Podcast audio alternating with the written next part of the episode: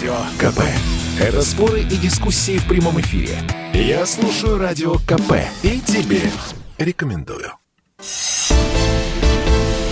«Экономика» с Никитой Кричевским. Государство нуждается в крайне суровом воспитании со стороны народа. Карл Маркс. Здравствуйте, в эфире ваша любимая передача об экономике. Профессор Никита Кричевский в студии радио «Комсомольская правда». У микрофона Алексей Ионов. Никита Александрович, ваш комментарий господа. сразу. Да я, я опять завис. Зачем вы меня в ступор ввергаете это прямо вот- с порога? Я не успел здрасте сказать, уже, уже завис. Карл Маркс. Ну, я понимаю, в самом жестоком, суровом воспитании со стороны народа. Какого народа? Нас с вами, Никита Александрович. Народ же разным бывает. Бывает Вот вы глубинный, воспитываете бывает государство. элита, Каждую бывает среду. истеблишмент, В эфире радио «Комсомольская парии. правда». Алексей Валерьевич, меня интересует какой народ. Студенты, молодежь, пенсионеры, средний возраст. О чем разговор? Боюсь, у Карла Маркса уточнить этот момент уже не представляется возможным. Ну вот он вот такую фразу бросил, а, а А нам они, теперь они вообще, да, они вообще были люди фразы в свое время. А как он поносил а, всех своих а, противников, соперников, просто последними словами. это А Ленин как цензурно. поносил? Ну, Владимир Ильич с него как раз и взял эту моду. Алексей Валерьевич, с кого же еще-то брать? Естественно, с Маркса. Ну давайте к новостям и новости сразу российского протекционизма. Прям буквально с пылу с жару. Минфин России предложил запустить эксперимент по дистанционной продаже российского вина в трех регионах. Эксперимент может начаться, это, кстати, мне кажется, очень гуманно и важно, с 1 января 2022 года, когда Прям с нуля часов. с нуля часов, ну, люди проснутся сразу, Люди проснутся часов в 10, вот я да, думаю, в и, 11. и сразу захотят винца. На почту России звоночек. Да, вот это самое-самое интересное, что доставка вина на территории трех регионов, Москва, Московская область и Мордовия, почему-то, Почему-то Мордовия. почему-то Мордовия, будет осуществляться при помощи Почты России. То есть представьте себе эту картину. 1 января 2022 года люди, значит, э, с похмела, извините, вот, они звонят... Ну, в- давайте так, после праздника. После праздника. После праздника. Ну, что, что ж похмела? Стеж- Вот это вот откуда вот эта глубинность в вас? Вы же начали с прекрасной цитаты Маркса, а тут вот э, Быстро скатился, пошло. Ну, да. конечно, Алексей. Ну, давайте, возьмите в руки. Звонишь на Почту России... Так. И говоришь, пришлите ко мне почтальончика. Нет, я думаю, там другая будет история. А, 1 января, 11 утра, Никита Александрович идет на почту России, пишет адрес Алексея Валерьевича Иванова, вкладывает в бандерольку бутылку А шампанского. доставляют это все там 3 февраля, например, да? Ну, Ну, по традиции. да. Ну, а что? Так, ну, и, и звонит. Алексей, я тебе отправил новогодний сюрприз. Ну, Алексей Валерьевич сидит полдня, ему тяжело после праздника, и все хорошо, а сюрприз не приходит. Ну, и где-то уже, когда уже и забыли, к 23-му, почему к 3-му? К 23 февраля. Нет, вообще интересный человек, Антон Силуанов. Э, Вот как он сразу все-таки умеет двух зайцев убить, да? Во-первых, э, заказывать онлайн можно будет только российское вино, то есть сразу понятен круг бенефициаров этого решения, которое э, принимается сейчас. Во-вторых, Почта России. Почта России врывается просто в рынок онлайн-доставки, будет сразу же конкурировать. э, То есть единственная, единственная практически компания, которая сможет доставлять алкоголь в России, это Почта России. Представляете, э, сразу какие... Я, э, слушайте, вот я не знаю, как к этому относиться. У меня вот первое впечатление, оно, конечно, обманчиво, но это какой-то бред. Ну, это какая-то ерунда. Ну, потому что э, я поначалу подумал, что я должен вам бутылку вина 1 января переслать. Потом вы говорите, что это онлайн-доставка, значит, я могу просто позвонить, сказать Иванову на адрес. Пришлите, пожалуйста. Да просто потыкайся в клавиатуру. бутылку э, Дивноморского. Так? Вот. А дальше у меня возникает вопрос. Э, так это там кто будет? Доставщики-то? Ну, Вот, Вот бабушки вот эти, которые да? с заплечными сумками. Или, или это будут те самые курьеры, которые сегодня атакуют нас на самокатах, велосипедах и э, просто пешком Ну, какие-то курьеры Почты со своими России. чемоданчиками. Это кто стучится в дверь ко мне? Это вкусный каберне. Это Равшан и Джамшут стучатся. Алексей Валерьевич. Слушайте, давайте, у нас столько тем сегодня, давайте посерьезнее чего-нибудь. Потому что, ну, у нас же не юмористическая передача. А вы вот, э, и Новый год не наступил, а вы прям вот, Антон Германович, зажигает. Ну, зажигает, молодец. Хорошо, то, другая... как он, то, как он зажигает, вы сейчас узнаете, вы обалдеете. Я вам это ответственно заявляю. Ну, давайте еще по новостям дня пробежимся. В Госдуме предложили поднять МРО до 20 тысяч рублей. Ну, понятно, тоже такая предвыборная немножко история. Даже не будем называть ту партию, от которой поступило это предложение. Но вот э, интересный вопрос все-таки. А почему нас действительно не могут провести МРОД в соответствии с какой-то, ну, правдой жизни? Ну, у нас же действительно 20 тысяч рублей не такие большие деньги. Слушайте, МРОД – величина техническая. А от нее отталкиваются, когда э, в бюджетных организациях э, составляют штатное расписание, соответственно, с окладами ну, скажем, там 2 МРОТ, 3 МРОТ, 5, плюс там а, вторая компонента какие-то надбавки, плюс третья компонента это премиальные средства и, и прочее, прочее. То есть МРОТ это величина, которая, конечно же, не влияет на реальные заработки, ну, да, точнее, точнее сказать, не выплачивается в виде реальных заработков. Где-то, конечно, люди получают МРОТ, но это связано не с тем, что у нас такая минимальная э, сумма к оплате невысокая, а просто потому, что вот они соглашаются на такую работу. Соглашаются на такую работу, все хорошо. А, люди могут получать и меньше. Они могут получать половину МРОТ, но если человек, например, работает э, на 0,1 ставки. Вот я когда работал в Институте экономики РАН, у меня зарплата была 3 с небольшим тысячи рублей. Три с небольшим. Почему? Это Потому в каком что, году? Ну, это было года 3-4 назад. Ну, 3, наверное, нет. 4-5 лет назад. Ну, вы, наверное, проезд себе оплачивали за счет этого. А, там да. была другая история, сейчас не хочу о ней говорить. Дело в том, что э, директором Института экономики РАН тогда работал господин Гринберг. И я ему просто отдал эту э, карту, на которую эти 3000 начислялись. Это был 14 год, как сейчас помню. И она у него лежала. Лежала без движения. Мне просто приходили э, смс что там очередные 3000 начислены. И вдруг ни с того ни с сего, через там э, почти год после того, как я эту карту ему отдал, приходит сообщение, что снято 30 тысяч. Я, я так немножко не понял, что произошло, а потом до меня дошло, что господин Гринберг просто вставил мою карту в банкомат, а я же пин-код-то ему оставил, написал. Ну и снял 30 тысяч, которые там были. Вот такая была история. А, это, это я к чему? Это я к тому, что МРОД был тогда, конечно, выше. Там в два или в три раза, не принципиально. Но получил, тем не менее, там 3000 рублей. 3000 рублей, ну, с хвостиками, с копейками. Что это значит? Это значит, что мне платили меньше МРОД. Но у меня и ставка была, извините, 30 тысяч, а оформлен я был на одну десятую ставки. Поэтому а, МРОД это, конечно, величина важная, но с другой стороны мы все понимаем, что а, ну, она такая, не сказать, чтобы техническая, но эфемерная.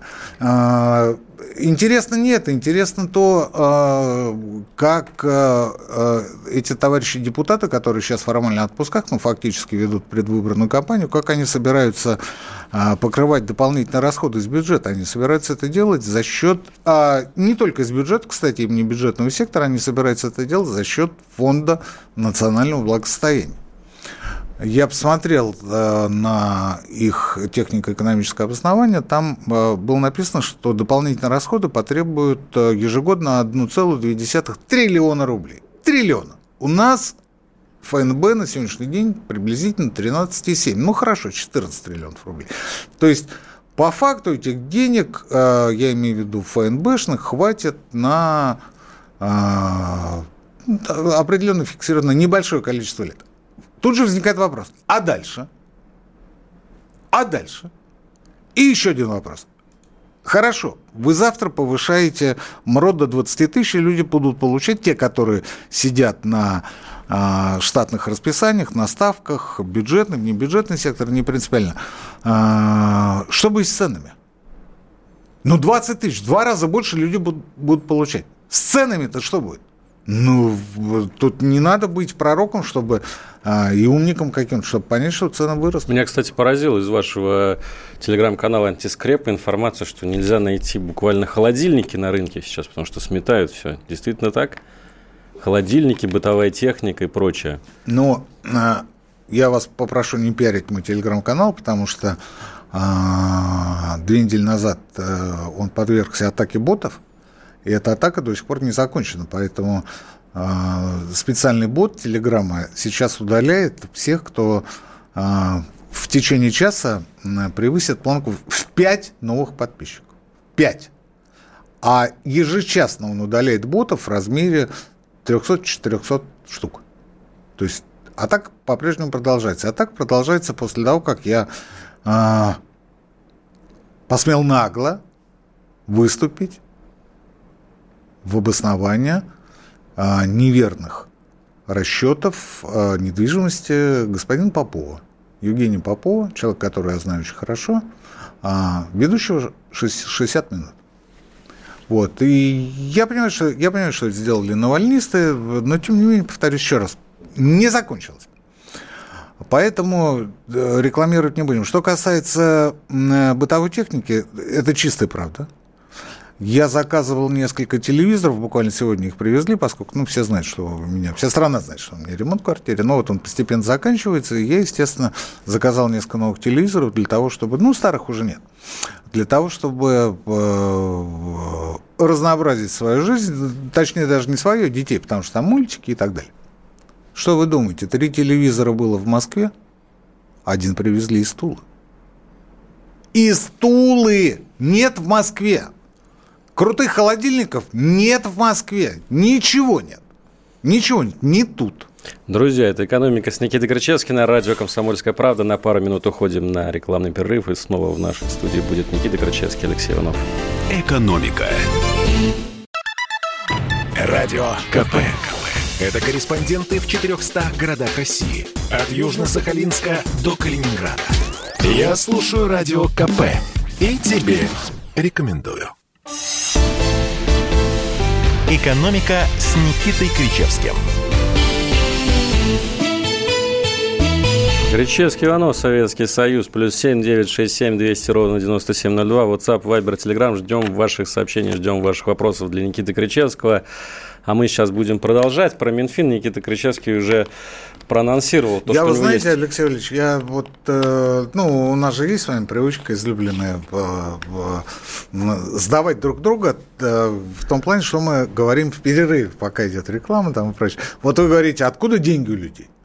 А я вам должен сказать, что телевизор я, не купить. Да, я заказывал, я заказывал в интернет-магазине, то есть э, э, подешевле, со скидками и прочее. А какие товары можно назвать э, элитными, какие-то самыми массовыми. Я вам должен сказать, что я это делал в воскресенье, и я спрашивал у оператора, а, ну, заказ был не маленький, я спрашивал у оператора, а сегодня воскресенье, есть ли загрузка? Он говорит, не тут все. Говорит, в воскресенье мы э, не отходим от телефона. Несмотря на выходной день, несмотря на то, что это утро. Дальше я начал смотреть, что по сравнению с 2019 годом, 2020 не берем в расчет, а реализация ювелирных изделий выросла на 27%. Вот за первое полугодие. Возникает вопрос, откуда у людей, у людей деньги? А у меня тут же возникает ответ. А почему у людей денег не должно быть? Деньги-то у людей есть. Потому ну, что... Не, не у всех людей. Я бы не сказал, что не у всех. Деньги есть у всех людей, иначе люди бы лежали бы истощенные голодом на улицах. Деньги есть у всех. Другой вопрос, сколько? Другой вопрос, сколько? Но при всем при этом экономика восстанавливается. Есть даже оптимистичные а, выводы, что экономика восстановилась до, до, до пандемийного уровня. И поэтому говорить о том, что э, люди в массе своей а, обнищали и не сегодня-завтра двинут кони, извините, это, ну, скажем так, переборы, если не откровенно передергивание. Деньги есть.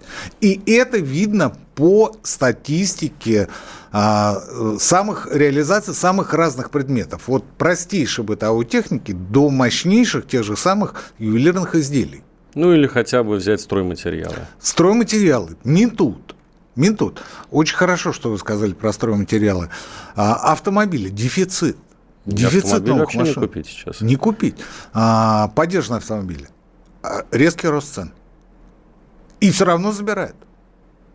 Поэтому слухи о э, объединении наших с вами сограждан э, чересчур преувеличены или слишком преувеличены, не принципиально. Что касается Минфина, что касается Минфина, я с огромным изумлением узнал о том, что ну, э, э, бухгалтера, аудиторы знают, что у нас э, на протяжении десятилетий существовали правила бухгалтерского учета, так называемые ПБУ.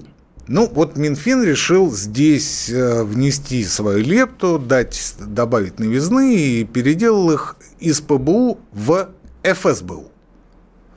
Федеральные стандарты бухгалтерского учета. Не ФСБУ, а ФСБУ. ФСБ. У. Ну или ФСБУ. Ну, в общем, федеральные стандарты. Так вы знаете, ну ладно, ну переделали, переделали. Же люди все переделывают, чтобы показать, что люди заняты, делом занимаются, работают и не зря едят бюджетный хлеб. Но самое интересное, когда я начал изучать эти э, новые стандарты, я увидел, что здание сооружения у нас э, по новому э, указанию Минфина не подлежат амортизации. Но это значит, что здание ветшеет, оно, соответственно, стоит несколько дешевле, чем оно стоило, скажем, год назад, 3, 5 или 10. Но вот всю жизнь здание можно было амортизировать, шире вообще все основные фонды. Ну, скажем, автомобиль, но вот новый он стоит столько-то, там через три года он стоит, ну, неважно, там половину или там 40% своей цены, да. Так вот, по новым правилам Минфина основные средства не амортизируются. То есть о чем это говорит? Это говорит о том, что владельцы основных средств будут платить по полной стоимости, как будто это новое здание или новый автомобиль. Это первое, что сделал Минфин. Второе, что он сделал, это э, есть такие затраты, которые ну, на протяжении там, десятилетий совершенно обоснованно относились именно что на расходы. Ну, например, ремонт. Ну, например, ремонт. Ну, вот мы вот когда переезжали, когда въезжали в новое здание, мы, естественно, делали ремонт, он само собой э, относился к расходам. По новым правилам это не расходы, это улучшение основных средств. Это значит, что а, здание, которое стоило до ремонта 100 рублей, и вы потратили, когда его купили, там, скажем, еще там 10 рублей на его ремонт, оно теперь стоит не 100 а, рублей минус те расходы, которые вы понесли на ремонт, оно теперь стоит 110. Это сделано для чего? Налоги собрать больше? Ну, мне сложно сказать, для чего это сделано, потому что э, задачи э, резко увеличить налогообложение, точнее, собираемость налогов перед правительством не стоит. У нас, у нас все очень хорошо, у нас огромный профицит, у нас профицит а, порядка 800 миллиардов рублей за первые 7 месяцев. Это огромные деньги. Мишустин только что встречался с главой налоговой службы, откуда он сам вышел, и ему этот э, Даниилу, да, Егоров. Да, Егоров, да, докладывал, что в этом году сборы налогов выросли на 14%, 10% даже с учетом инфляции, а даже с учетом... Э, консолидированные доходы, то есть бюджеты, федеральные бюджеты регионов, они выросли еще больше. А, поэтому это не об этом разговор. Я не знаю, за, зачем это было сделано. Я не знаю, но это Минфин. И вообще у меня складывается стойкое ощущение, вот оно подтверждается из, э, там, с каждой новой новостью, а, тавтология, что руководство Минфина и руководство правительства находятся в противофазе. Если не сказать, а об этом, кстати, говорят конфликтуют друг с другом. С самого начала. Вспомните в конце апреля, когда мы с вами обсуждали э, ограничение работы иностранных аудиторских компаний в России. Ну, мы все хлопали в ладоши, мы кричали «Ура!» господину Мишустину за то, что он издал 622 постановление. Что вы думаете? Минфин, а департамент аудита а, в структуре Минфина, Минфин издал подзаконные, точнее, под а, а, правительственные постановления акты, разъяснения, письма и прочее, которые фактически нивелировали то, что написал Мишустин. Мишустин разъяснил то, что он имел в виду. И они еще раз разъяснили, оказалось, что эти иностранные структуры как качали информацию о финансовом состоянии наших стратегических предприятий, так и будут это делать. Так и будут это делать. Мы сейчас не будем говорить об этом детально, потому что народ это вряд ли заинтересует. Специалистов не так уж и много. Просто есть факт. Есть факт, что вот то, известное постановление 622 о запрете, о фактическом запрете работать иностранным аудитором с крупнейшими российскими компаниями, оно, по сути, отправлено в корзину. Отправлено в корзину Минфином. И вот сейчас я вам только что рассказал о том, что у нас а, изменились э, правила амортизации, точнее, их отменили. О том, что у нас э, очень многие расходы теперь совсем не расходы. Э, это, по сути, бьет по авторитету не Минфина, но правительства. Но правительства. Этот клинч между Мишустиным и Силуановым. И это продолжается на протяжении очень многих последних месяцев. Наконец, в этой части последней по поводу профицита. А, очень мало народу знает об этом, но я должен сказать еще раз, что вот тот профицит, который был достигнут по итогам первых э, шести месяцев этого года, практически полностью направлен в регионы в качестве либо бюджетных кредитов под 3% годовых на срок 15, 20, а то и 30 лет в зависимости от проекта, либо под обеспечение облигаций, которые будут выпускать регионы, там ставка 4% годовых, и тоже на срок 15, 20, 30 лет, наконец, а, предоставляются средства для выравнивания бюджетной обеспеченности. Ни для кого не секрет, что многие региональные э, бюджеты дефицитны. Так вот, правительство весь профицит – отправила не в ФНБ, как это делал Силуанов всю дорогу, да, и не в американские ценные бумаги, как это делал Кудрин. Она отправила их куда? Она отправила их на долгосрочные инвестиционные кредиты в регионы.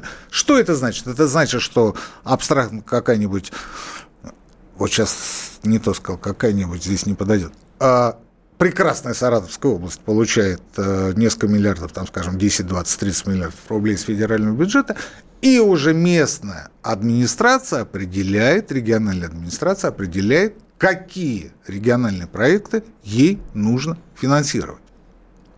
Через выдачу долгосрочных региональных кредитов. Ровно по этой же схеме на протяжении десятилетий работает Китай.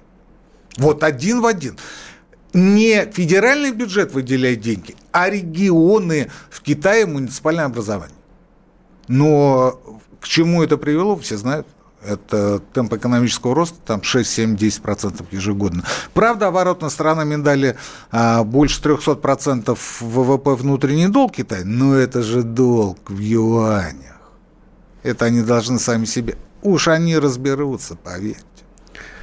Ну и давайте почитаем пару сообщений из нашего чата. Вот пишет нам, э, зарплаты сильно поднялись у медиков, а у других бюджетников остались прежними. То есть это медики, понимаете, скупили все телевизоры, утюги. А вот а, по поводу инфляции, по поводу одной из причин этой инфляции, мы с вами поговорим ввиду недостатка времени уже после новостей. Подождите, э, инфляция, коррупция, медики, как вы это связаны? А зарплаты выросли? Выросли цены. Возникает вопрос.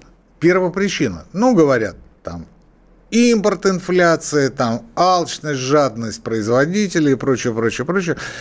Вы знаете, я посмотрел на ту ситуацию, которая складывается в последнее время на а, сером рынке, скажем, откатов, заносов и прочих взяток. Я Э, собственно, понял, что есть еще одна причина, о которой вообще никто никогда не говорит. Но об этом мы узнаем после новостей на радио «Комсомольская правда». Никита Крачевский, Алексей Иванов. Радио КП. Это споры и дискуссии в прямом эфире. Я слушаю Радио КП и тебе рекомендую.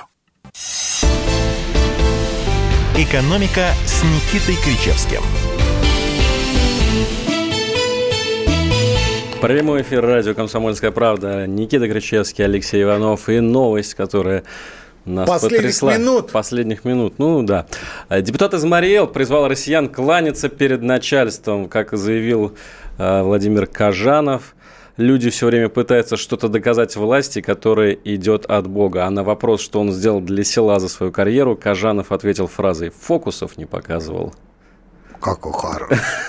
Как Ухаров. Реликтовый депутат, я бы ну, я считаю, не то, что кланяться. Тут ведь, знаете, здесь недоработочка у депутата Кожанова, потому что кланяться как? Просто кивком головы? Или в пояс, земной? Или земной. Это важно. Это... А тогда давайте по, по сословности разберемся. А, скажем, для высшего начальства, ну, например, для федерального министра Антона Силанова, это земной поклон. Это табель о рангах. Для регионального это можно в пояс. Понимаете? А для Кожанова региональный, значит, Кожанов в пояс. А для местного муниципального можно и Может, просто, так, кивнуть, так. кивнуть. Но не в бок, как вы сейчас показали, а вперед. Вперед сказать. Здравствуйте. Так, покорно, покорно Здравствуйте. так Здравствуйте. да. Вот. А дальше можно еще поговорить о том, э, может быть, просто подать нет. Перед кем? Ну, вот перед президентом, например. Приходит Путин, и вы говорите, а, Владимир Владимирович, отец родной. И просто плюхаетесь в ноги ему, и все. Так всегда так на Руси было. Конечно. Деп- Депутат Кажанов об этом говорит. Он не из Единой России, случайно? Вот э, не- непонятно, но пишут, что его раньше выгнали из ЛДПР. Вот где он потом оказался, непонятно. Ну, вот здесь тоже вот новостники, вот э, нет, э, нет вот этой вот могущественности в современных новостниках. Это же самое главное, из какой он фракции, из какой он партии, понимаете? Ну, это ЛДПР, ну, выгнали из ЛДПР. А за что? Может быть, как раз за это. Может быть, как раз за это. Скорее всего. А, может, коммунисты? Может. Или новые люди. А ж новые люди. Мы же с вами не знаем, а ведь это очень важно. Ведь это же надо на флаг на стяг. Так вот, по поводу Да, вы обещали... коррупции и по поводу роста цен. Про инфляцию, да. Тут, да, тут смотрите, какая история. Но поскольку я так или иначе соприкасаюсь с ремонтно-строительной сферой, в последнее время я общаюсь с разными людьми, э, и в том числе интересуюсь у них, как обстоят дела с системой откатов за получение ими а, крупных заказов, тендеров а, и прочих подрядов. Да? Они мне говорят, практически ничего не изменилось. Обналичивать стало очень дорого, муторно, напряжно и а, по большому счету небезопасно, потому что а, вот одни люди мне говорили, что мы работали с а, несколькими организациями, так этих людей за разрыв НДС мало того, что поймали, так их еще и посадили. Так их еще и посадили. Я спрашиваю, а каким образом вы э, решаете проблему откатов? Ведь, э, ну, как вы получаете тот или иной заказ, вы же должны какую-то сумму откатить. Ну, естественно, если это речь идет о, скажем, каких-то бюджетных организациях.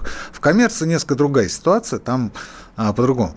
Мы говорили о бюджетниках. Мы говорили о том, вот, э, что сейчас, как это происходит. Они мне говорят, мы делаем по-другому. Мы, когда закупаем стройматериалы, мы оформляем то, что мы покупаем, по цене в полтора раза дороже, чем мы платим на самом деле.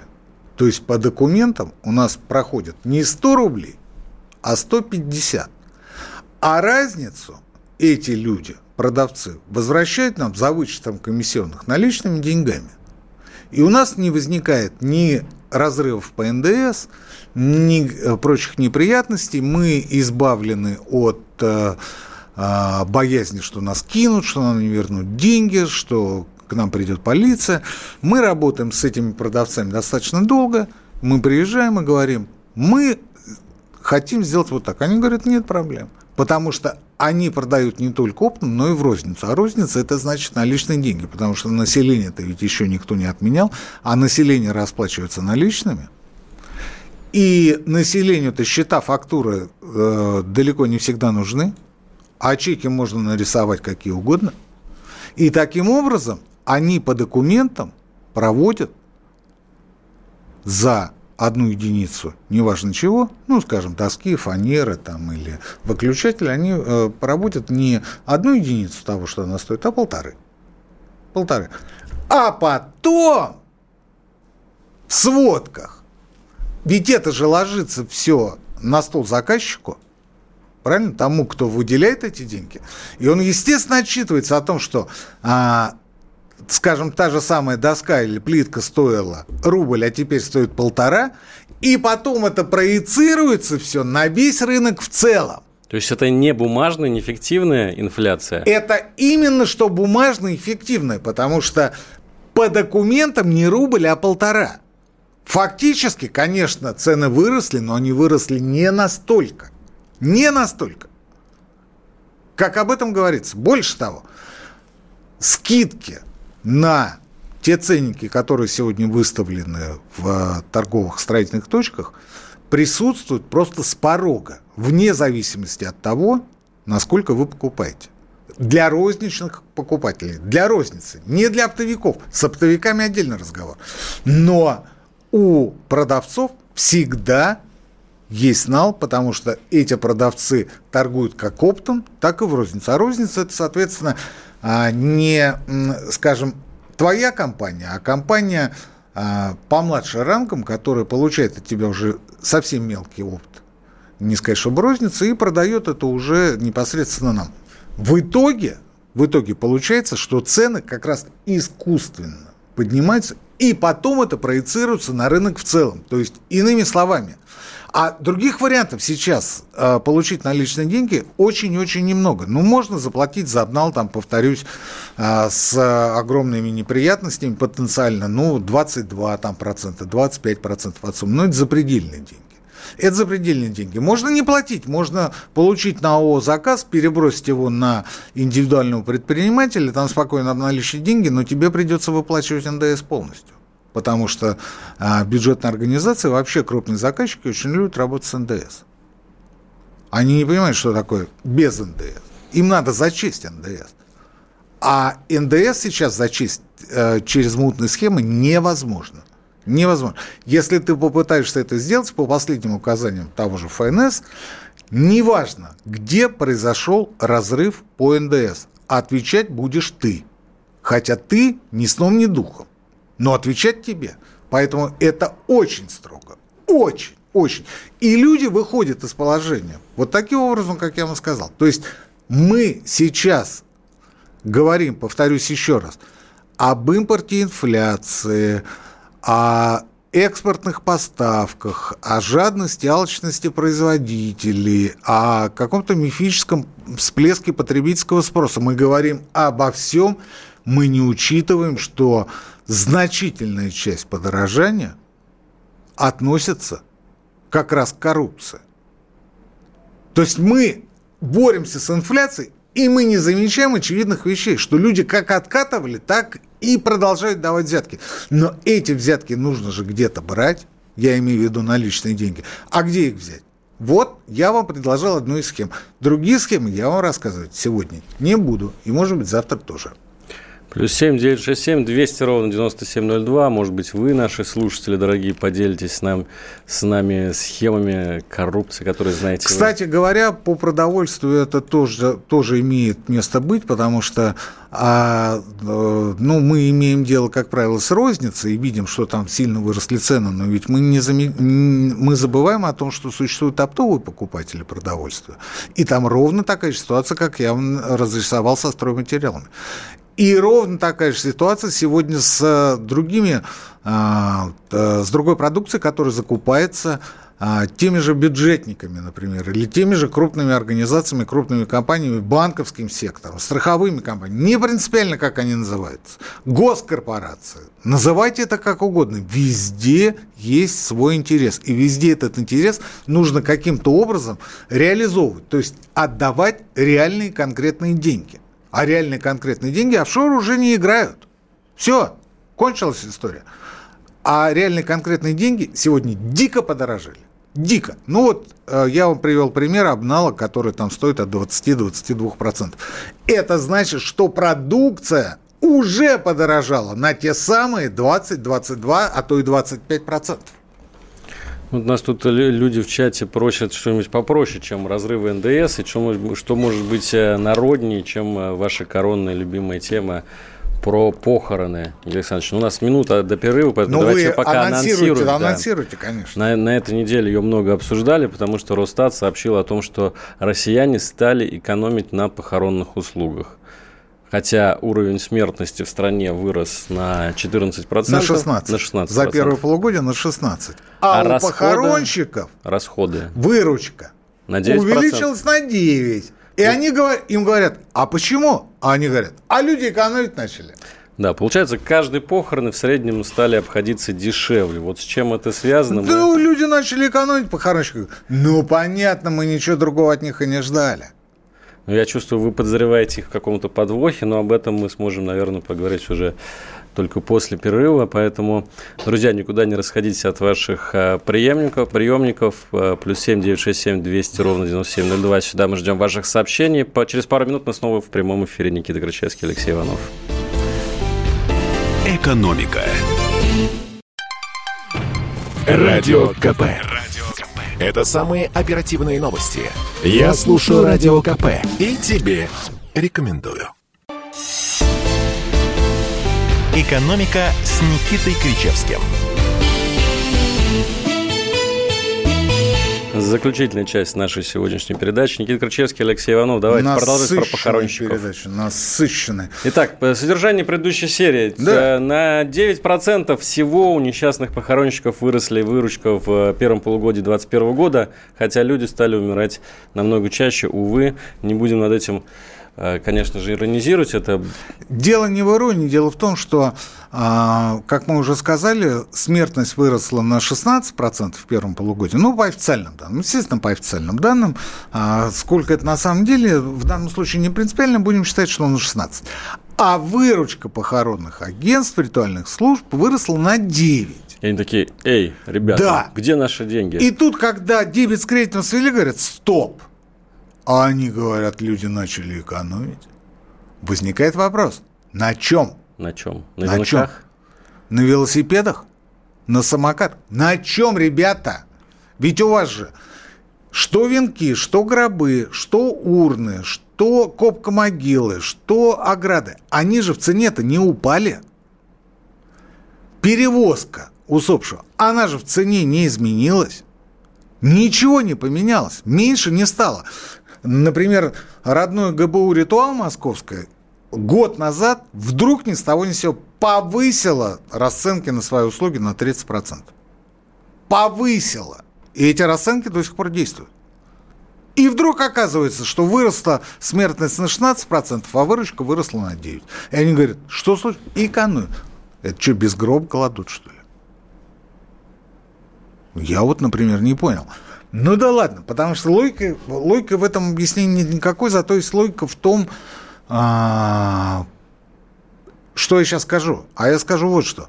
Люди начали больше платить черными неучтенными деньгами.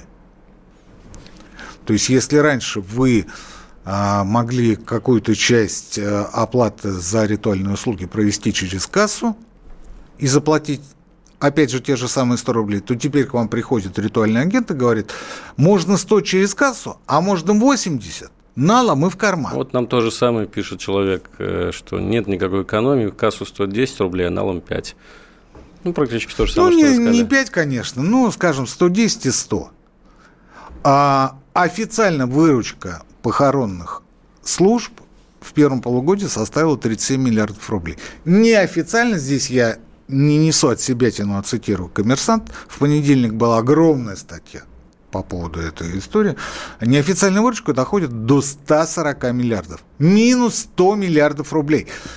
Правительство и ФНС, уж извините за грубое слово, щемят индивидуальных предпринимателей, металлургов, нефтяников там и так далее, и так далее, и так далее, для того, чтобы собрать как можно больше средств на выполнение целей национального развития. Да? И в это же время минимум 100 миллиардов рублей за полугодие, по факту за год 200, проходят мимо налогообложения. Сколько с этих 200 а, миллиардов можно получить налогов? Здесь можно подходить с разными э, цифрами по налоговой нагрузки, но будем считать, что это, ну, предположим, с 200 миллиардов, ну, 25%. 25%. Это очень аккуратно и очень мало. 25% от 200 миллиардов, вы знаете сколько, 50 миллиардов рублей. 50 миллиардов рублей в год не досчитается федеральный, региональный, муниципальный бюджет. Не досчитать и боятся подойти к этой теме. Утрата близкого человека, да, была такая история, где этот суперсервис? Нет его. Навести порядок на кладбищах, как это сделать? Ну, там же ФСБ, там же бандиты. Мы туда не сунемся, нам голову открутят. Опять мимо. Это получается отдельная история. И все это идет тем самым налом, о котором я говорил до перерыва. Этот нал потом вполне вероятно продается за безнал. Продает. То есть параллельный финансовый оборот в масштабах страны. Параллельный.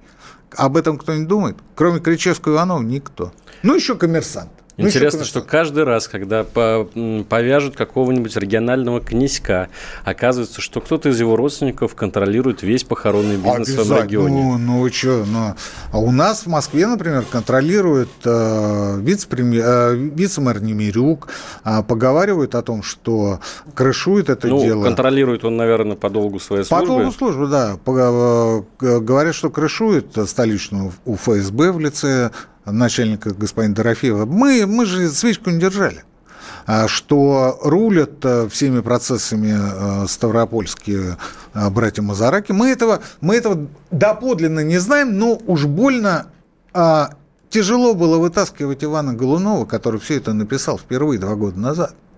Тогда поднялись все, и тогда были чуть ли не демонстрации. А человек об этом сказал впервые. Поэтому здесь я никаких тайн или открытий не делаю. Не делаю. Это все уже известно. Это известно годами. И годами ничего не делается. Давайте не будем о грустной теме. У меня есть предложение, пока у нас есть еще несколько минут. А, Про дать, Байдена. Дать ЦУ нашим оппозиционерам. Как надо составлять предвыборные программы.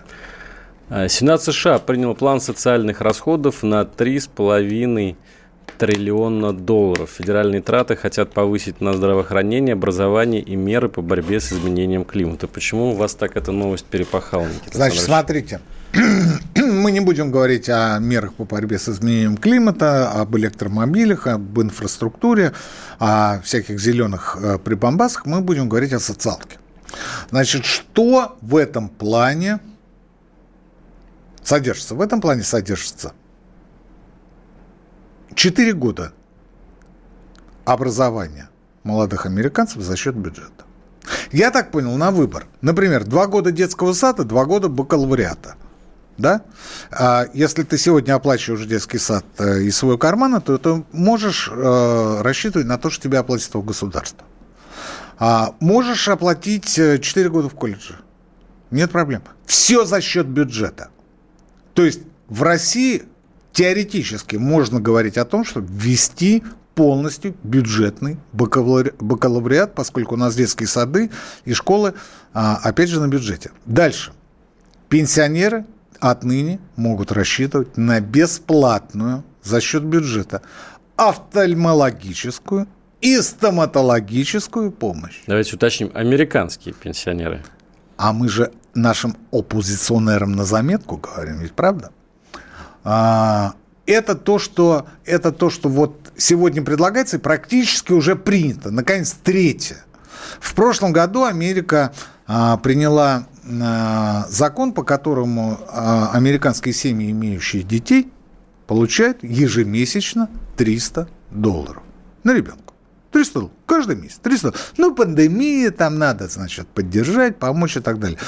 А, на наши деньги, если учесть, что средняя зарплата в США, ну, давайте так говорить, там, 3,5 тысячи долларов, да, ну, э, почасовая, а, недельная и прочее, ну, в среднем получается в месяц 3,5 тысячи.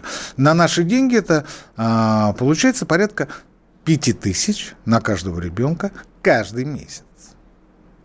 Никита Александрович, ну, для того, чтобы такими обещаниями разбраться, нужно иметь такой маленький пустяк, печатную машинку Федеральной резервной службы. Для того, чтобы не разбрасываться, а предлагать людям расширение социальной поддержки, надо иметь премьер-министра Михаила Мишустина, а главы ФНС Даниила Егорова. У нас профицит 800 миллиардов рублей за первое полугодие. По году это будет больше полутора триллионов совершенно точно. А если подкрутить, ну, например, ритуальную службу, если подкрутить наших коррупционеров, начать их сажать, если поискать и найти новых полковников Захарченко, то будет существенно больше двух а то и трех триллионов. И это будет каждый год. И не надо печатать. Кстати говоря, а почему бы и не напечатать? Ведь в прошлом году, когда Путин объявлял и выплачивал э, по десятке на каждого ребенка, откуда эти деньги были? Они были из э, печатного станка. Что-то изменилось? Это же было летом, в самом начале лета. Ничего. Так и сейчас 10 тысяч выплачивают, прям в эти самые да, дни? Да, да. На да. школу? На... Ну, Дополнительно. Но сегодня эти деньги а, за счет профицита, а ведь в прошлом году никакого профицита не было и в помине. И потом, повторю еще раз, а, у нас сегодня коэффициент монетизации экономики порядка 50%. Что это такое? Здесь я расшифрую. Отношение денежной массы, которая находится в стране, к ВВП. 50%. А теперь для сравнения. В Китае 224, а то в Америке 228. больше 100, да? В Америке больше 100, а в Японии тоже больше 100, во Вьетнаме в районе 100% э, по сравнению к ВВП, а у нас 50. А почему? А потому что мы боремся с инфляцией. Мы, правда, проигрываем инфляцию, и получается, что мы какие-то э, перворазрядники по сравнению с мастером спорта, понимаете? Но факт есть факт. Ничего страшного в этом нет. Естественно, в разумных пределах. Естественно. Но это я к чему? Это я к тому, что, дорогие оппозиционеры, послушайте наш подкаст и внесите изменения в ваши предвыборные программы. Люди вам поверят. Почему сразу оппозиционеры? Может быть, партия власти захочет взять на вооружение ваши смелые идеи и Может смелые быть. идеи президента США Джозефа Байдена. Может быть. Я, я за любой кипиш, лишь бы это пошло на пользу. И давайте мы уже заканчиваем. Я э, очень надеюсь на то, что э, сентябрьские выборы все-таки пройдут э, э, хорошо и пойдут во благо, во благо стране. Потому что законопроекты, которые сегодня выдвигаются, очень и очень полезные, актуальные, хорошие. Будьте такими же оптимистами, как Никита Кричевский. Слушайте нас на радио «Комсомольская правда». С вами были Кричевский, Иванов, Советский Союз. Счастливо! Экономика.